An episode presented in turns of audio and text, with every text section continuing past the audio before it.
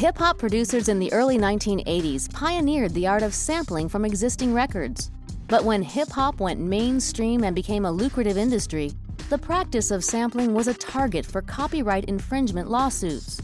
This crackdown on sampling would profoundly affect hip hop music, and today, the debate of copyrights versus creativity still rages. A new film produced by a University of Iowa alum and a UI scholar gets to the heart of this debate with the question Can you own a sound? Kembrew McLeod is a professor in communication studies at Iowa, focusing on popular music and the cultural impact of intellectual property laws. I was 12 years old when hip hop first started bubbling up uh, in the margins of the mainstream, and I was a fan. It was just music that made total sense to me.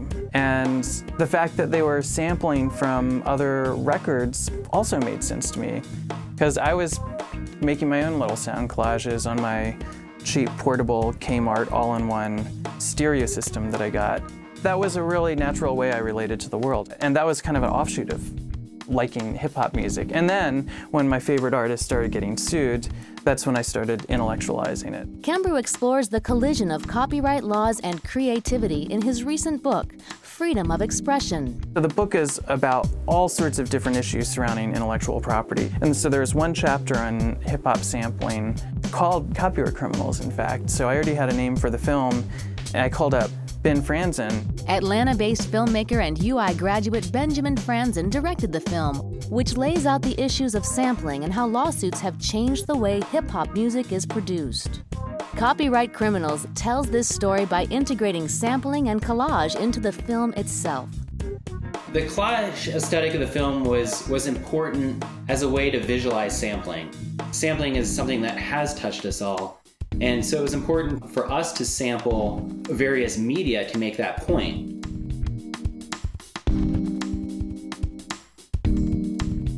That's really what the film is about. We wanted the subject matter of the film, which is sound collage, to be reflected in the aesthetics of the film itself. And then the third major reason why there's so much collage in our film is it actually increases our fair use argument. Fair use is a doctrine in U.S. copyright law that allows the limited use of copyrighted material without permission for non commercial purposes like commentary, criticism, or scholarship.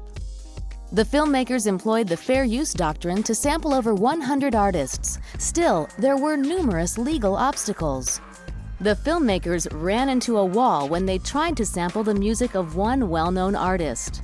It seemed appropriate to do a little profile on George Clinton. We interviewed him and we wanted to play some of his music. Well, we went to license it through the proper channels. They said no reason, denied, and hung up the phone on us. This was the conversation. Um, can we use uh, this George Clinton Parliament Funkadelic song? Um, he calls us back and just says, no, no, denied, no reason, and then hangs up. The experience of getting permission to sample so many artists exposed the filmmakers firsthand to the daunting process of music licensing. We wanted to pay people, and oftentimes, and the people who actually wrote the original songs wanted to be paid, but sometimes it was a company, an intermediary in the middle that um, nixed the deal. And that just doesn't seem like a reasonable way to run an industry. Although the film was challenging to produce, the goal of the filmmakers is not to persuade viewers one way or the other in the sampling debate. We made this film not for hip hop fans, although fortunately a lot of hip hop fans have contacted us and said they really liked it. We wanted to use the subject of sampling in hip hop as a jumping off point to start a conversation. Technology and creativity is advancing at a drastic rate, and the law is stuck in 1976 and that's that's a problem for for music and for people that are creating in a way that technology is promoting. It's an increasingly natural way people relate to the world and the law needs to recognize that. To learn more about the film and the issues of copyrights and creativity visit copyrightcriminals.com